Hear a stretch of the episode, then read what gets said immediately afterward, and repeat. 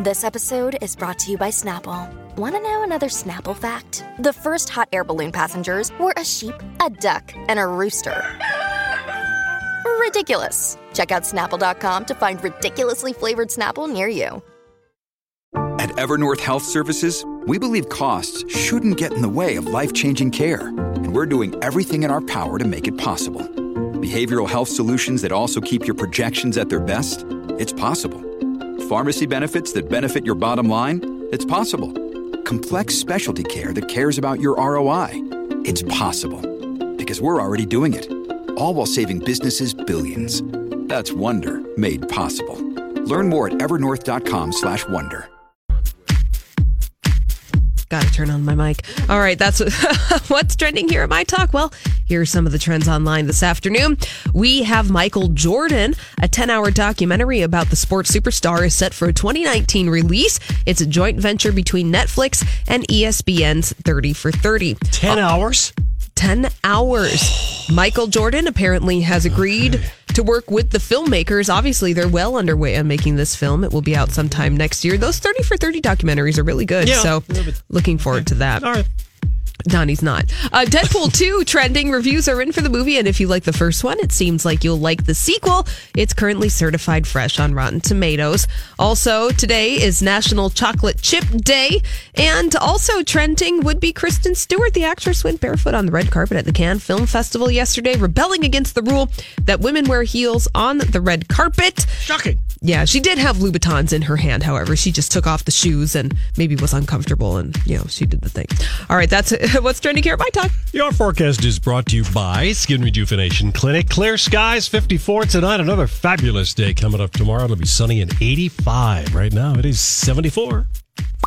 Now you know what we know. See more at mytalk1071.com. So rockabye, baby, rockabye.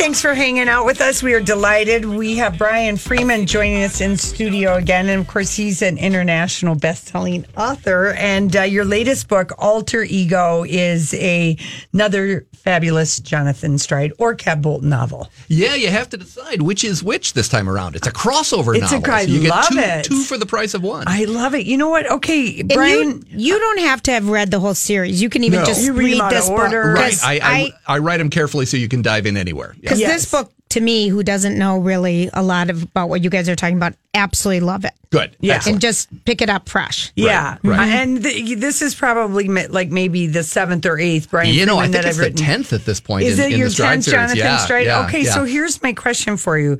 Um, well, first, give people the setup of alter ego because there might be people who don't know Lieutenant. uh, Well, exactly. Jonathan Stride from Duluth. Is. Well, yes, Jonathan, Lieutenant Jonathan Stride is is based in Duluth, and uh, he's he's surrounded by his uh, his two partners, uh, Serena Dial, who is now his wife, and uh, and Maggie Bay, and there's been this wonderful triangle among these three for for quite a long time. Uh, but I, I love sort of the, the the the set piece of Alter Ego, which is that there's this film being made on location in Duluth based on one of Stride's old cases. And so Stride has to deal with his alter ego, who is this Hollywood icon playing him in the movie. And I figured this would be a little nudge to the film agency out there, you know. So, and uh, and of course, he the the this uh, celebrity has some some dark secrets he might not want exposed. And uh, I, you know, I I wrote the book last year. I turned it in in early September, and literally Before Harvey Weinstein. Two weeks later, Yeah. the whole Harvey Weinstein Yep. thing broke open in the press. I had my editor on the phone saying, "Did you know something?" Yeah, because it is very one of the storylines in this is how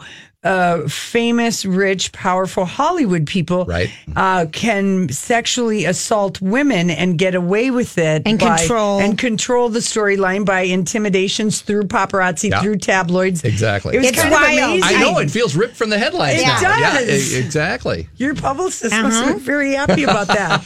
Well, hap- I'm not sure I'd say happy, Happy, but yeah. but I mean, it was like you were Yes. a fortune teller. Yeah, well, that's right, I mean, yeah. had you heard about that? This kind of stuff went Well, I on, or did you I- just think well, that's, about it? That's the thing about all this. I think so many people sort of had their suspicions, and and you know there there had been rumors about this stuff for so many years, and, Mm-hmm. and no one was kind of standing up to, to to to face the truth because they were also you know scared about losing their careers and and standing Well, up. To Well, how did like you? this. Was that your inspiration for having Dean Casperson, who I kind of envisioned sort of as a Tom Cruise Totally. type of yeah, ca- no, uh, that's, that- actor? yeah, that that's right. That's right. Um, yeah. How'd you have the idea that he would be, you know, maybe a nefarious man doing Well, you know, I, bad I things? think we've seen hints of these kinds of things along the way, and I mean, you had the whole Cosby trial coming Yeah. out, and uh, uh, one of the one of the things that's always kind of a theme in my books is that uh, that people tend to be hiding secrets, and uh, I, I like to pull the curtain back and uh, and take a look at what's going on behind.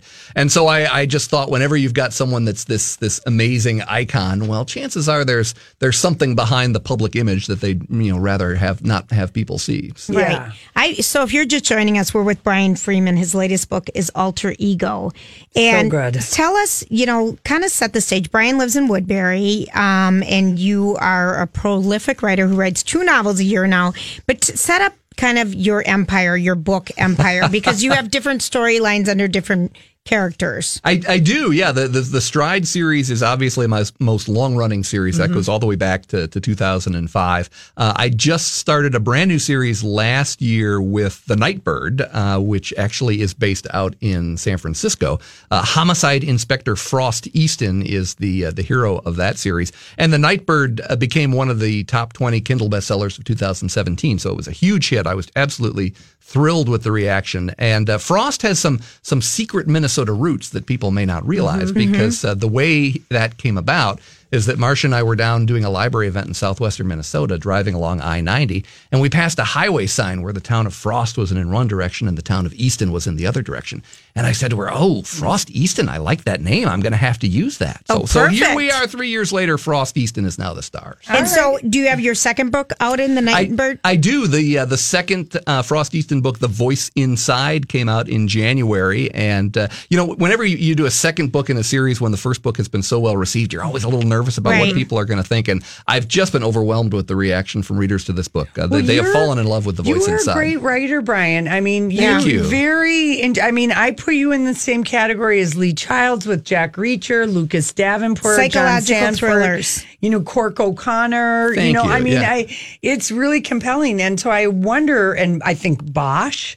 Yeah, you know, right. Michael Connelly, and that's on Amazon. Why this Jonathan Stride series could easily be a TV series? Well, yeah, I think so too. I I, I, I write I write mysteries. I think that's the biggest mystery of all. Why aren't we seeing Stride on the screen here? Yeah, why aren't we? And who are you casting? Uh, well, that's a good question. That's a good question. You know, the, the the funny thing is, people will ask me that, and I say I'm I'm never sure because I deliberately paint Stride in watercolors because you I want the reader to fill in Fill the in. fill in the Mhm. gaps Right. and, and create that character for themselves because that way they're sort of emotionally connected to the character because they sort of share responsibility for creating him. So the readers all have very very clear ideas of what they think Stride looks like and who should play him Yeah. uh, in the movies. Uh, but uh, you know, I I I, I don't know. I, there there's so many different great actors out there could that could pull it off. So. Mm-hmm. You know, you talk in this one about uh, a woman's intuition. Yes. I mean, Right. that Yeah. that's a big theme in this book and how trusting it you just are so right on. I mean, have you did you do a little research there to find out about how, you know, cuz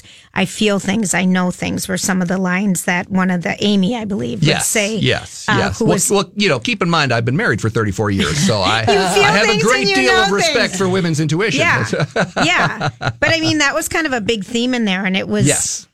It just because everyone kind of wonders how Well, and right even- on it is. yeah, and even the way the book starts out, Oh, you I love this You're book. like, wow, you know, it grabs you right away. It's tense. Yeah, in the I, first I- two pages. I always like to have a, a kind of a, an opening scene that, that Mm-hmm. sets the stage for the mystery, where you're really not sure what's going on, and and having this. Uh, uh, this this man out on the, the country roads in the middle of a, a Duluth blizzard, uh, and and something happens to him, strange and un- unexpected. Uh, yeah, I, I love that. I love that opening scene. Although now I feel a little bit guilty here. We've we've you know survived the, the winter that would not end, and now Yeah. I'm, I'm throwing people right back into January. yeah, again. that's It's all right. okay. It's, Yeah, it's good. It's better because we can deal with it now. Well, that's true. safely Yeah, behind that- us. That's true. And the other thing that's fun about your uh, books too is uh, it's very fun all the name dropping Yeah. in Duluth that happens, whether it's roads or the old movies that were, you know, Iron Will and Look, guess who killed? What was the movie? my Um, mother. I- I- You'll- You'll Like My Mother. You'll like my mother was filmed in Duluth. Yes. But you know the restaurants and just sort Mm-hmm. of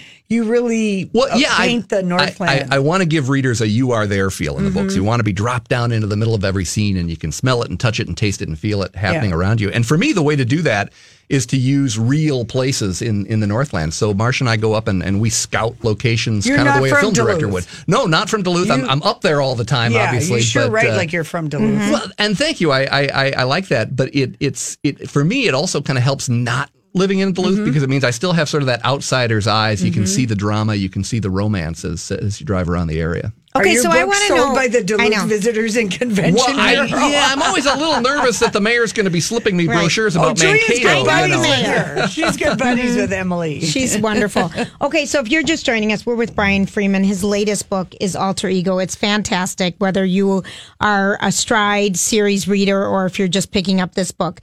So you said you right now, Brian, um, write two books a year. Right. Yeah. Is that like under contract? You have to deliver two books a year. Is Yeah. that, how stressful is that? Uh, yeah, it's it's it's uh, it it uh, takes a toll. There's no doubt about that. I, I did two books last year, two books this year. I'll do two books next year, and and after that, I'll, I'll either do book, two books or be institutionalized. I think it's sort of an open question. Uh, but I'm working with a couple different publishers, and uh, and you know the the way the publishing market has evolved, you've you've got a lot of print readers, you've got a lot of ebook readers, and and they're sort of become completely separate markets. So I'm I'm delivering books that sort of emphasize one versus the other, and sort of feed right into both. What those, would be so. the difference then? Because that's interesting. If an ebook reader versus a book reader, what would be the difference in your dialogue? Uh, you know, I think that I think it's more a question of how you reach readers. Uh, I mean, with, with with print readers, I mean, you've still got such a strong you know base in, in bookstores and libraries, and Oh, so I'm okay, going out so and doing events and things. Yeah, exactly. Okay. Whereas with ebooks, you, it's more social media and online outreach to readers. Sure, but So, you yeah. don't change how you write. No, not not with not with these books, but I'm actually doing something even uh, even more different now. I'm I've got a contract with Audible to do an audiobook original. So I'm writing that now. So I'm I'm having to sort of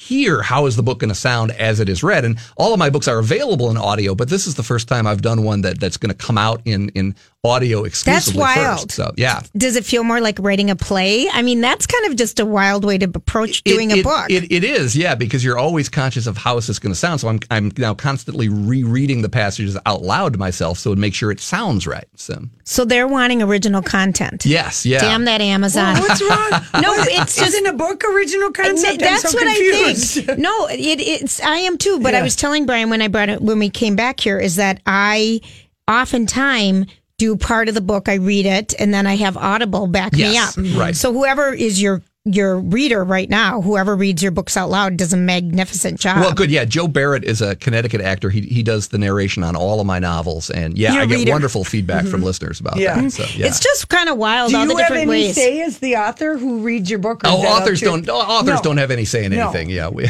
we're we're just in charge of creative production. Yeah, all But you really, you really know how to write a book, though. Thank you, And it's thank you. it was not. I didn't want to put it down, so mm-hmm. it's a perfect summer read for people. Yeah, and I just yeah, and I really could see this being a TV series because I really like Bosch yeah, Yeah. yeah. on Amazon, and Titus Welliver is Yes, is Bosch, and Michael Connelly. You know, I don't know how many of those books you he wrote before that even came to Sure, screen. sure. Probably at least a dozen. Well, that's one of the nice things about the way Netflix and, and Amazon Prime are structuring their series. You have these kind of short, bingeable series, 8 to ten mm-hmm. episodes, and you have And based on one book. Well, yeah, exactly. It's one story arc with all these twists in the mm-hmm. middle, and that's exactly the way my books are structured. Yeah, mm-hmm. so we have got to get Jonathan Stride, and I think so. the big I'm, there is somebody out there Little listening that can be that can be putting the book in the right hands. So, You know so go to it, guys. So, do you have an agent that does Yeah. that? Is that a separate person? It, it is, okay. yeah, yeah. Do yeah. they So- all take like a different percentage then, depending on what type of an agent they are? Because think of how many do. different outlets there are versus what it used to be. Right. Oh, yeah. Ev- Everyone gets their little cut. Yeah. Absolutely. well, thank you for paying us off today. We Yeah, like right. we like the book.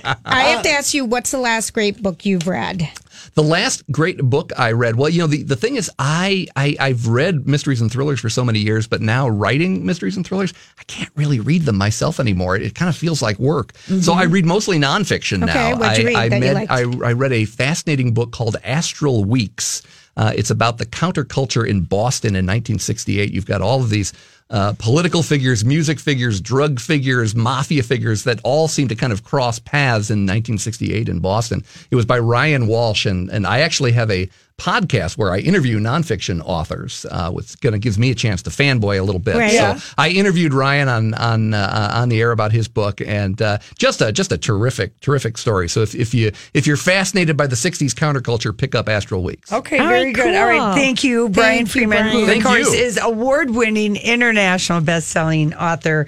The book, uh, the latest book, is Alter Ego, and we highly recommend any of Brian Freeman's books. Thanks so much for being with Thank us. Thank you. All right, we come back. We're gonna check in at the Cannes Film Festival. A new wig was debuted, and something else new was debuted.